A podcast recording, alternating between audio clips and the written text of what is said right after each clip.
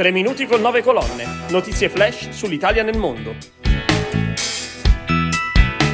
Il volume L'Italia e i figli del vento, che analizza la mobilità interna e le nuove migrazioni, e il docufilm L'arrivée de la jeunesse, che racconta 100 anni di storia dell'immigrazione italiana in Lussemburgo. Sono Marcello Lardo dell'agenzia 9 Colonne e questi sono i temi della nuova puntata della rubrica dedicata agli italiani nel mondo.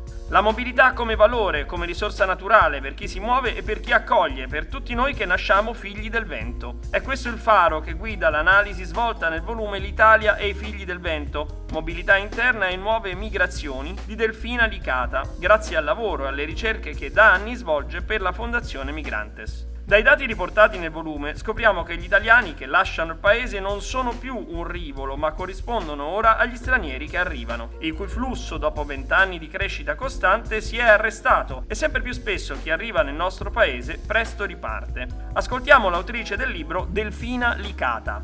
Era diverso tempo che avevo uh, l'idea di realizzare un lavoro che potesse essere una sorta di sintesi mia personale di vent'anni di studio, di lavoro, di servizio accanto uh, ai migranti, ai migranti italiani in particolar modo. Diciamo che è nato appunto questo l'Italia ai figli del vento, perché il vento è qualcosa che ci accompagna in maniera naturale nella vita, così come naturale è la mobilità uh, per eh, le persone e gli italiani in particolare. E quindi ho cercato di uh, descrivere quanto la mobilità fa parte del DNA del nostro paese, quanto il nostro paese è strutturalmente ancorato alla mobilità, uh, lo era nel passato, lo è ancora oggi, una mobilità che fa parte degli italiani ma che è anche uh, tessuto ecco, di, della vita dei tanti migranti che nel nostro territorio territorio sono arrivati, quindi l'Italia è oggi frutto di questo movimento continuo e costante in partenza e in arrivo, inarrestabile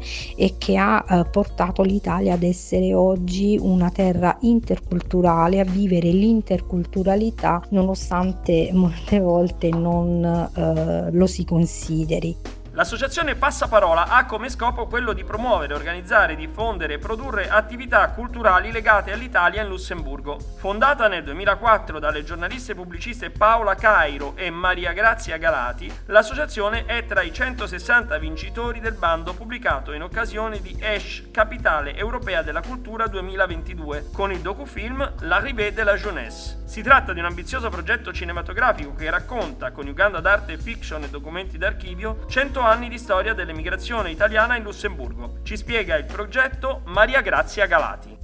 Il regista si chiama Fabio Bottani, è italo-lussemburghese e ha realizzato questo docufilm di circa un'ora che mescola fiction e materiale di archivio. Fra i grandi sponsor principali di questo film anche la Fondazione Migrantes che ha contribuito soprattutto per il fatto che una parte di questa storia raccontata nel film parla di quello che è il ruolo importante dei missionari della Chiesa Cattolica in aiuto agli emigrati italiani durante eh, tutti questi cento anni di storia, soprattutto a questi emigranti nelle miniere. Il film è prodotto da Passaparola SBL che da 18 anni pubblica la rivista Passaparola Magazine.